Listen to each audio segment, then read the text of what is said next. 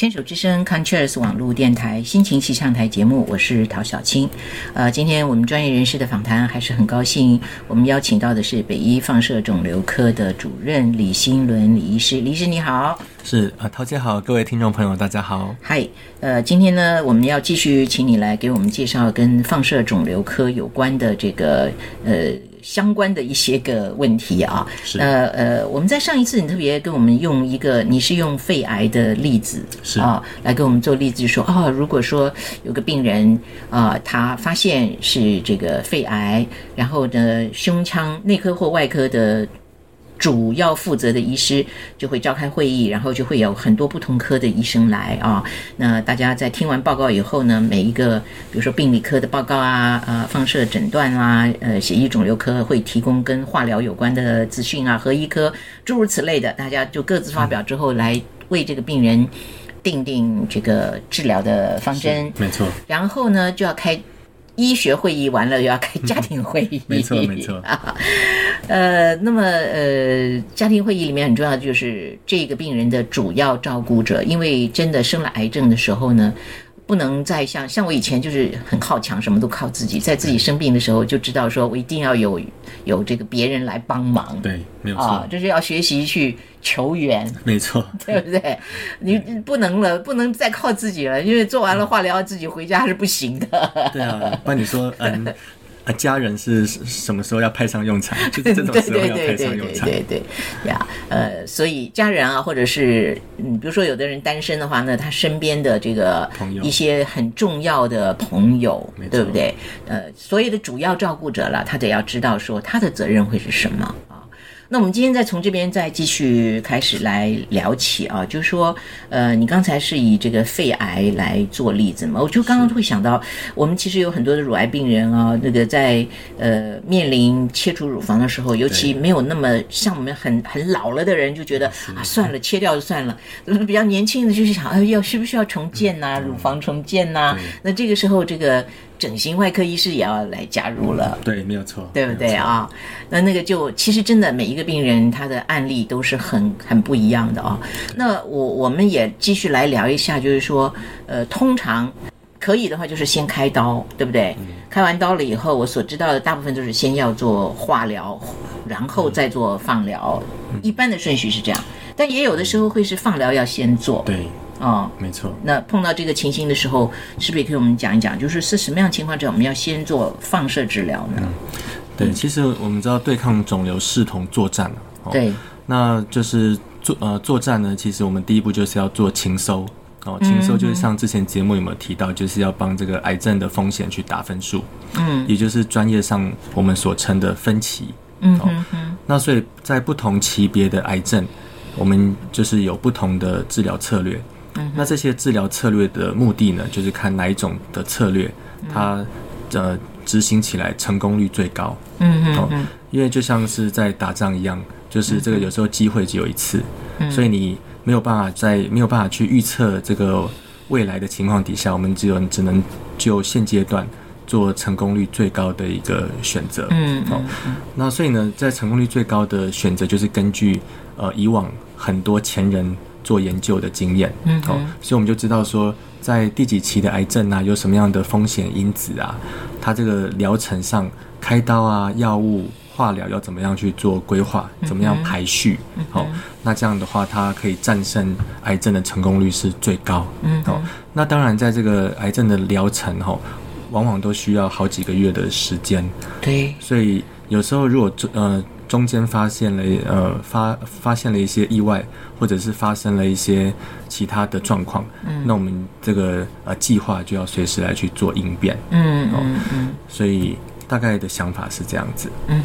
OK， 好，所以以级别来说的话，我当然不要讲说是几期什么的啊，就是说可能这个肿瘤，它不宜马上开刀，它必须要先，所以像。不论是先化疗或者先放疗，目的都是希望可以在一段时间里面看到那个肿瘤会缩小。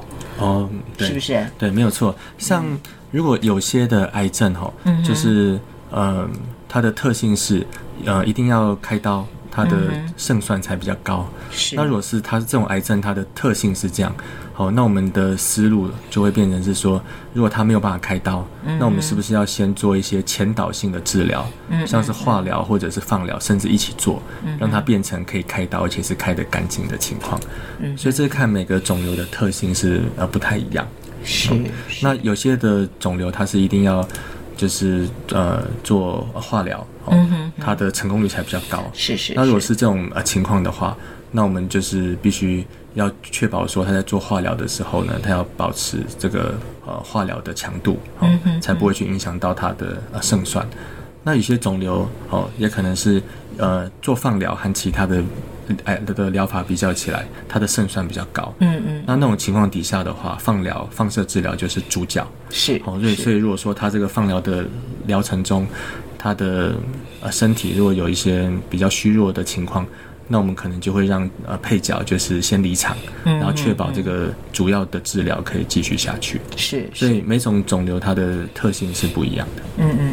好，我们讲到这个部分，我们就想先说，万一我们这个治疗的策略当中决定是以放射治疗为主角先登场好了。是，没错。那放射治疗的这个部分的话呢，通常也都是会要有一个一定的时间啊。对。你可不可以告诉我们一下，其实它最短的会有效的期间会需要几个礼拜哦。那然后因为我知道一般现在都是礼拜一到礼拜五都是密集的每天，是对不对？那然后礼拜六礼拜天会有一个休息，有个缓冲。对。那么所以大概至少会需要几个礼拜的疗程。对，像这个的话其实也是要看不同的情况哦。那放射治疗它算的是疗程。是。那其实所谓的疗程就是说总共要做几次，那每个礼拜大部分都是每个礼拜一到五做，6日休息。所以对病人来讲，他们最直接感受到的就是他总共有几天要来。对。可是其实在放射肿瘤科的医师在其实的专业角度来看的话，其实做几次这只是这个疗程的一部分。其实我们其实真正关心的是这个肿瘤需要多少的生物效应，它才可以达到我们希望达到控制的这个效果。那这个生物效应呢，除了看次数以外，还有你每一次给的这个剂量啊。那每一次给的剂量呢，就是也会跟你看旁边正常组织的关联性有关，比如说旁边的正常组织有哪些啊？它对辐射的耐受性怎么样？然后距离有多远啊？这都是关系到说我们每一次的剂量要给多少。那也会关系到说这个肿瘤它对于放射线的效果怎么样？对，有些肿瘤像一些比较敏感的，像淋巴癌或者是鼻咽癌，它可能一边照肿瘤就开始消。是，可是像也有一些对放射线敏感度没有那么好的，像是一些脑癌，或者是像是或者呢像是刚刚讲到的乳癌，或者是射物腺癌，它可能是放射线治疗的疗程，可能到一段落之后，它慢慢开始消，这是因为说放射线就是照下去。有些的细胞如果对于辐射的效果比较好，它可能马上会死掉。是。那如果有些的癌细胞它对于辐射的效果没那么好，它可能被照得半死不活的。是。那我们知道癌细胞它也会尝试去修复它自己。是。可是呢，它如果没有办法去修复，它最后迟早还是会死掉。是。所以有时候会看到说，在放射治疗疗程结束后，那些半死不活的癌细胞，再过几个礼拜之后慢慢死掉，然后慢慢死掉之后才看到，这个肿瘤慢慢开始变小。对，所以在一般的情况就还是会有点不太一样。是。那只是说我们如果就这个大方向来讲的话，一般比如说像是肿瘤还在的这个情况，就是说没有开过刀，就是我们主要是要靠放疗去控制这个肿瘤。那平均的话大概就会需要5到7周的这个时间。OK。 对。那如果说是开完刀作为这个辅助的治疗，那平均大概就是5个礼拜左右的这个时间。是。那如果说我们只是想要把这个肿瘤造成的症状先缓解，或者是我们只是要先把这个肿瘤的这个情况先挡一下，好，那我们可能就会规划个2到3周的这个治疗。OK， 所以它是完全要看它的状况，是很机动性的来定哦。没错。同时我自己的经验也是，在这个放射治疗期间，我们还是不停的每一段时间是需要去抽血，去看看你的白血球的状况，你身体的状况哦。没错。然后要跟那个放射肿瘤科的医师要去经过门诊。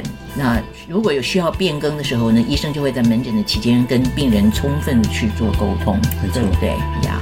好的，我们今天先谈到这边啊，我们下次继续再聊。